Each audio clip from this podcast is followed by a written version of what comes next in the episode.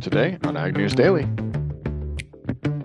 Currently, um, as I said earlier, that dairy producers pay 15 cents per hundredweight um, out of every 100, 100 pounds that is marketed.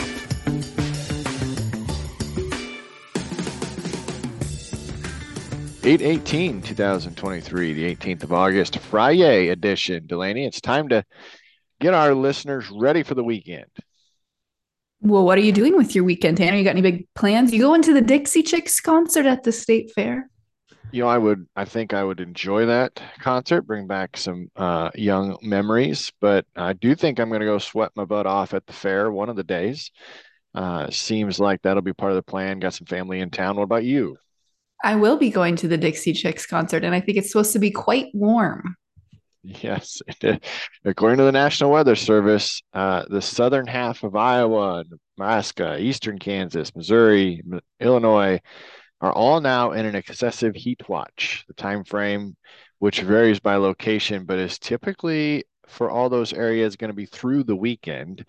Iowa is dangerously hot conditions with heat index values nearing 105. Extreme heat and humidity can cause heat related illnesses for those being outside. So we're definitely going to have our water with us. But this is that referenced heat dome, Delaney. What that does is puts our friends on the northern side of the heat dome in excessive risk of thunderstorms. We'll continue to keep an eye on that. Hurricane Hilary has strengthened into a category four storm, and it is, though, expected to weaken before it hits the southern United States.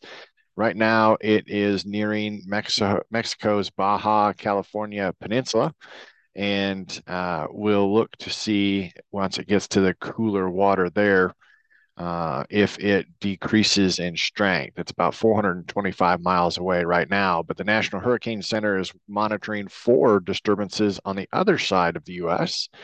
that might have a potential to hit the Texas, Louisiana, those states there on the Gulf shores. We'll continue to keep an eye on those. One of those disturbances has a 70% chance of becoming a hurricane. That is a pretty strong chance then. Yeah, I uh, be interesting to track it to see if it falls into that majority. Absolutely. Well, Tanner, things are ramping up in the trade dispute between the United States and Mexico. On Thursday, the United States officially escalated their objections about Mexico's limitation on genetically modified corn imports by requesting an official dispute settlement panel under the North American Trade Pact, or NAFTA, or USMCA, I suppose is the correct version, according to the US Trade Representative's office. This request to send the dispute to arbitrators was announced after formal consultations failed to resolve deep divisions between the two countries over the usage of the United States using genetically modified corn. But Tanner, we're looking at reports that are suggesting, you know, a lot of producers use genetically modified corn and what would the impact be? But it would certainly be a lot. And hence why we've seen now going to this level. But as far as how the dispute process works, we actually have some clarity on that a reporter dug some information up. So the first step was the consultations that we managed failed. The next would be establishing a dispute panel, which I think is where we're at now. This panel will examine evidence and hear oral testimony from both the United States, and then the panel will deliver a verdict about which party was found to have violated its obligations under the USMCA agreement, and they will have 45 days to settle the dispute. If a settlement isn't reached in that window, the quote unquote winning party can impose tariffs on the ag products such as GMO corn. But I thought that was good to get some clarity about what the next steps are. Yeah, it is. And uh, I think I could lead into a couple of different stories right off of this, but I'll start with the USDA reported that the farmer adoption of genetically modified crop varieties is spreading beyond the well known dominance of corn, soybeans, and cotton. There are lesser known genetically modified crops such as canola, potatoes, and apples, but when you add them all together, about 55% of the U.S. cropland is planted to genetically modified varieties. The Economic Research Service conducted on behalf of the USDA, corn, soybean, cotton are quickly the crops that are dominated by GM seeds. But when you look at wheat, rice, barley, oats, sorghum, peanuts, sunflower, flax, beans, sugarcane, potatoes, vegetables, fruits, and nuts, the growing use of genetically modified planting material is growing. A handful of companies obviously dominate these seed sales, but since 1970, most of the crop breeding, with the important exception of hybrid corn, is continuing to be done uh, as far as research goes. According to the USDA's acreage report, biotech varieties were planted on 93% of corn acres and 97% of soybean acres and 95% of cotton acres. So, yes, that would be very impactful. The decision that comes out of the panel because a large portion of the United States crop ground does have GM crops planted on it. Tanner, another piece of legislation that's heating up here in the United States this time is the EATS Act, or the Ending Agricultural Trade Suppression Act. For those of you unfamiliar with this, we've previously reported on it on the podcast, but it was a piece of legislation introduced in the end of June by Senator Roger Marshall of Kansas in an effort to dispel the Supreme Court's Prop 12 the EATS Act now, Tanner, has a group of 16 attorneys attorney generals, excuse me, teamed up as well to send a letter to Congress in support of this EATS Act to continue to try and fight the Prop 12 going on in California. In the letter, they note a few different statistics pulled together by Rabobank, but Rabobank estimated that at least 15% of US hog producers would face considerable cost to convert their operations upwards of 1600 to 2500 per sow for a new barn in order to meet California's pork housing regulations. And once again, the big question is who's going to pay for that? Because right now it places the burden at the producer level. So the attorney generals are focusing on urging Congress to pass the EATS Act and stand up for livestock producers across the nation, Tanner. But that is just the latest in that story. Yeah, appreciate those updates. The other direction I could have gone after first article is the World Trade Organization upheld a U.S. tariff ruling. The U.S. tariff steel on, or the U.S. tariffs for China on steel and aluminum in 2018. But the WTO rejected China's retaliatory tariffs against an array of United States goods in response. China called for the U.S. to remove 25% tariff on steel and the 10% tariff on aluminum that's coming in from China. The World Trade Organization on Wednesday handed down their ruling that stated the U.S. did not have to, but also included their ruling on 123 different products in which China applied a tariff on the U.S. Agricultural goods were included in that list, and it is considered, according to the WTO, to be inconsistent with the 1994 general agreement. The Chinese retaliatory tariffs, which range from 10 to 25%, also led China drastically to cut down its imports of United States farm products during the Trump administration. Is also coming into play. Trump, on his visits to the Iowa State Fair, made comments about this ruling, stated that more than $23 billion in tariffs were collected and he returned $28 billion in the form of the market facilitation program payments to the United States farmer. Of course, the American Farm Bureau Federation is very pleased with the WTO's dispute panel ruling uh, as far as China's imposition of unjust and retaliatory tariffs on the U.S. So, despite this information, China is not going to be penalized, just states that those tariffs can no longer be enforced as far as that goes. We'll continue to watch what's happening during the trade war that began during the Trump administration to see what moves forward between the United States and China. Well, Tanner, the International Grains Council raised their forecasts for the 23 24 global corn production numbers, noting an improved outlook for Ukraine's crop, only partially offset by downward revisions for China's production. The IGC now forecasts global corn production at 1.221 billion metric tons, up a million metric tons compared to last month, and 61 million metric tons above last year. Again, the big jump there we're seeing is notably because they're expecting to see more corn coming out of Ukraine, as well as I think they were expecting to see a fairly good crop here in the United States. And of course, that's up for debate. So they may cut production numbers once again once we start to see combines roll here in the United States. Yeah, that's interesting. When you started off uh, naming the two countries for corn production, I couldn't imagine it was going to be a very large adjustment. And with these potential large yields coming out of the United States, we are continuing to look at our waterway system. Ag is not in a position of strength due to a couple of droughts historically. We knew that the water levels were really low in 2022 that caused some problems, cut export capacity in review by 5%.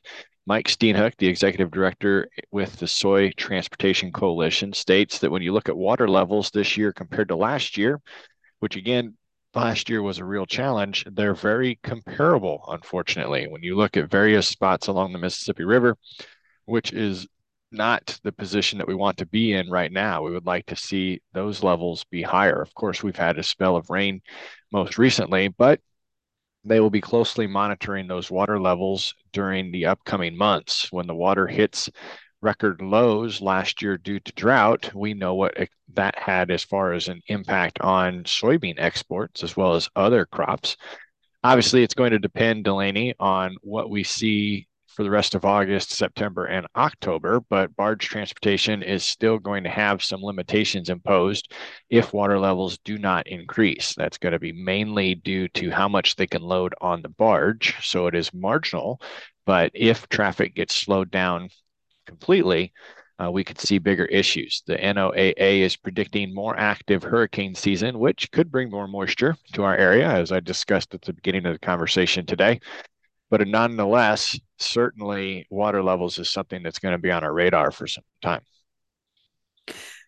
Tanner, judge here in the state of Iowa, an administrative law judge, has decided that Summit Carbon Solutions should give documents of its dispersion modeling to groups that seek them as evidence for the company's upcoming pipeline permit hearing. These dispersion modeling documents, which is an interesting name for them as a side note, attempt to predict whether populated areas near the pipeline route would be at risk if the pipeline is breached and releases carbon dioxide. As safety concerns, of course, are front and center for a lot of folks. The gas is an asphyxiant and it's toxic at high concentrations.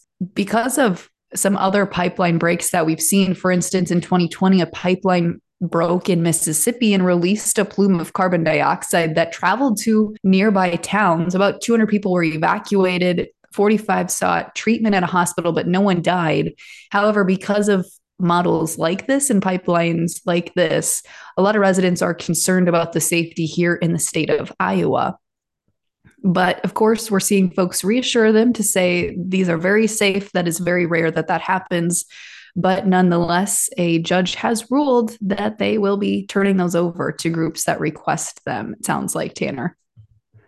Yeah, I noticed that as well. I've only got Russia Ukraine updates before we can jump into markets. An alleged drone uh, strike attempt on Moscow forced authorities to suspend traffic to four major airports in the Russian capital on Friday. Meanwhile, Russia's defense ministry said that it has repelled a Ukrainian attack for uh, within the Black Sea. The U.S. is committed to approving the transfer of F-16 fighter jets to Ukraine as soon as training is complete the U.S. official said it's unclear, though, when that training will actually begin. Russia blamed Ukraine on Friday for the attempted strikes on Moscow. Thousands, though, are still without power in Ukraine due to Russian shelling. So we'll continue to keep an eye on what things are going on between Russia and Ukraine. There is a grain ship that arrives in the sea near Turkey that container ship laden with grain departed from Ukraine's southern port of Odessa on Wednesday It has trans transit through and arrived in the Sea of Marmara near Turkey. Its final destination will be Hong Kong. Or I'm sorry, that is its final destination. This is that same ship we talked about yesterday that was Hong Kong flagged. So it looks like it has made it there safely. Well, Tanner, I am all out of headlines as well, aside from chat markets. So let's dive in. In the overnights here, as we head into the final trading session of the week, markets are pushing higher in the grain department. September corn up six cents in the overnight at 479. New crop corn up five and a quarter at 491. Soybeans up 15 and a quarter cent in the September contract at 1352. New crop beans pretty close here, coming to divergence with old crop at up 15 and three quarter cents at 1345 and three quarters.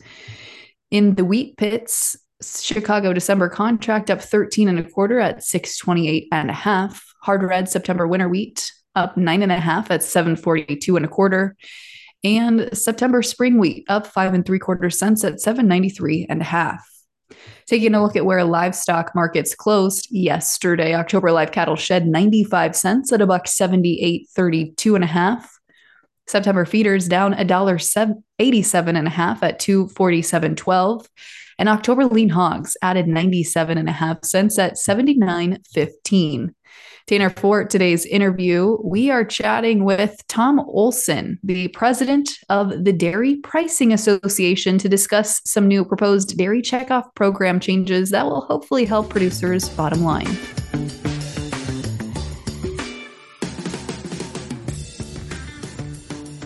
As we all know, county fair season has came and passed, at least in the state of Iowa, and state fair season is here right now.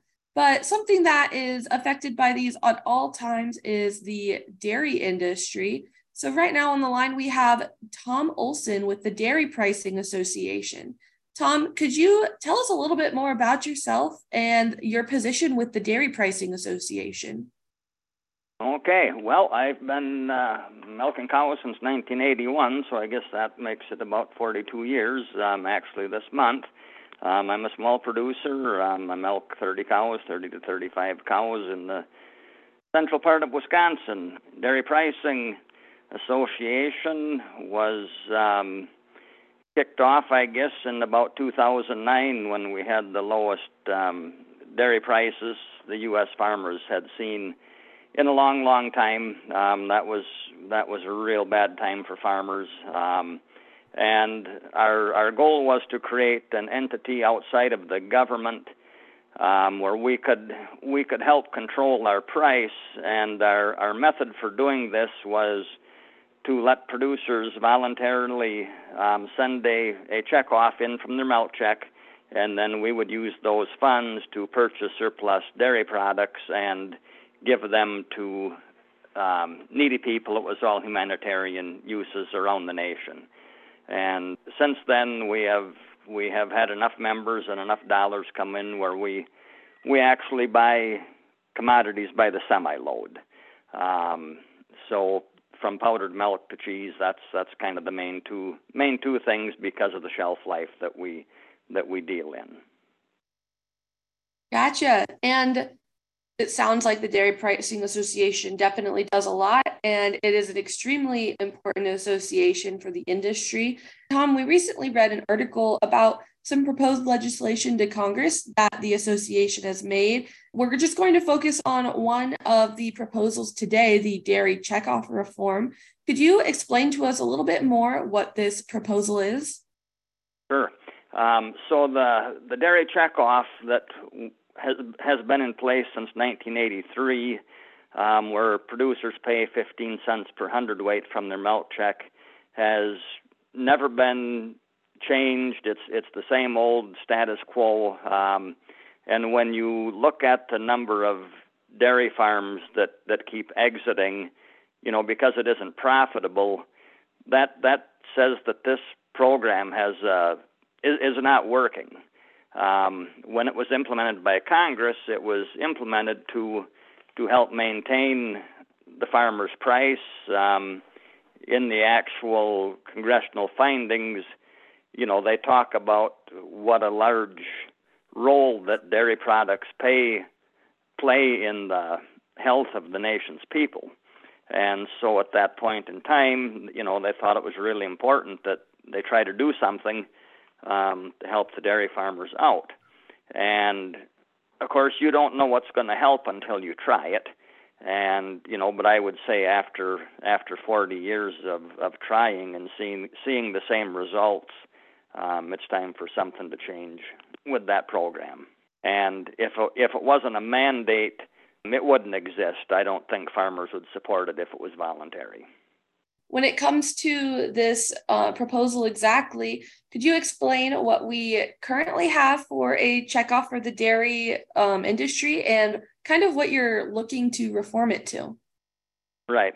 Well, currently, um, as I said earlier, that dairy producers pay 15 cents per hundredweight um, out of every 100 pounds that is marketed.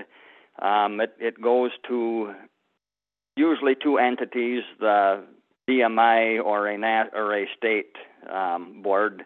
Most states have a have a board in Wisconsin. Here, it's Dairy Farmers of Wisconsin. The the state the state boards usually get ten cents. The DMI gets a nickel.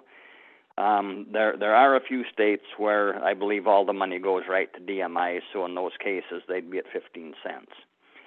So what we'd like to do, what we're asking Congress to do is to allow dairy producers to divert two cents of this 15 cent checkoff. So we're not increasing the checkoff. It's not going to go to 17 or, or nothing like that. It's going to stay at 15. Um, but we would like them to allow producers to divert two cents of that money, and that money would be earmarked to buy dairy products only, and it would be distributed through food banks, um, you know, in, in all the states that, that have dairy farmers. That sounds like an incredible idea that I think a lot of people could benefit from on the diet side as well if it came to that um, conclusion too. So, looking directly at the producers and consumers, could you talk a little bit more about how this reform could affect the producers and consumers if it goes through? During COVID, I know a lot of people are probably familiar with the dairy donation program that the government put in place. And that dairy donation program has now ended. And that was for low income people to be able to receive dairy products. And it was, it was, um, you know, it was it was costly. I mean, the government spent a lot of lot of money on it, but we're finding out now that it has ended. Um, these people really miss it. Um, I know here in in Jackson County, where I where I live, um, the Housing and Ur- Urban Development Office contacted us, and and HUD is the is the short term for that. They were looking for dairy products be, because they lost the the dairy donation program, and HUD recipients are, are low income, and the government helps house them. You know, any any range of issues can put you into that. It could be a disability of some kind or whatever, or just your your age. So they they really miss the the dairy donation program, and so anytime you take like this like this two cents, it, it doesn't sound like a whole lot of money, okay, per hundredweight. If my numbers are correct here, two cents per hundredweight right now on the total production from the U.S. is almost forty-four million dollars a year. So it would it would buy a lot of dairy products and and get it into um, the hands of of needy people. If Congress wanted to make the number higher, if they wanted to make a make it three cents, four cents a nickel, I mean that's fine. I guess we're just we're just starting out with this, you know, at two cents here. We don't want to rock the boat real hard. Um, but that's that's that's the number we picked just because we figured that it it would be you know maybe more acceptable to them. Yeah and that sounds like a great number to kind of start things out with. 44 million dollars could feed a lot of people for a good amount of time hopefully.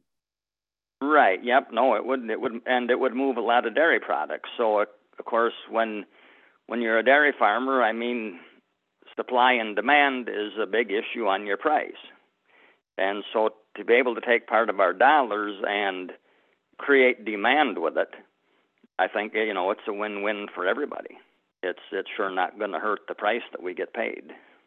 Most definitely. And Tom, there's so much to chat about on this topic and never enough time to ask all of the questions that we need. So before we end things up, are there any important other information that you think listeners would benefit from hearing about this legislation? Well, I guess if they want to actually read the checkoff reform proposal, they can go to dairypricing.org. Um, that's our website, and they can look on there. There's there's a lot of info on dairy pricing.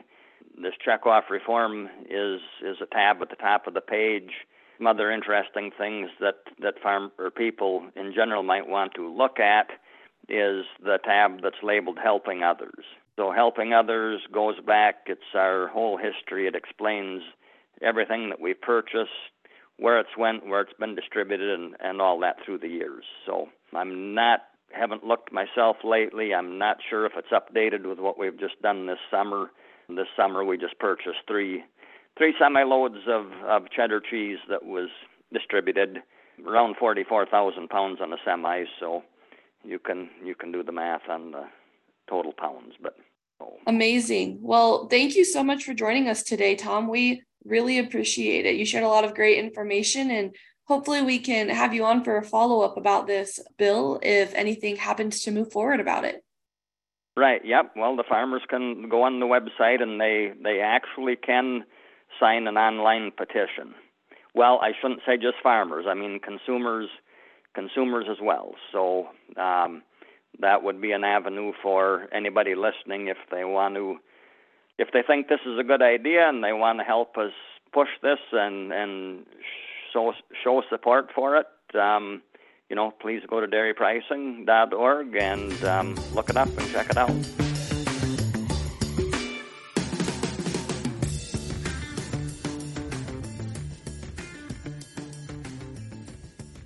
There you go, listeners. Hopefully, you had a great week and you're looking forward to a good weekend. Stay cool. We'll be back again Monday with a Market Monday conversation. Lenny, but for today, what do you say? Should let them go? Let's let them go.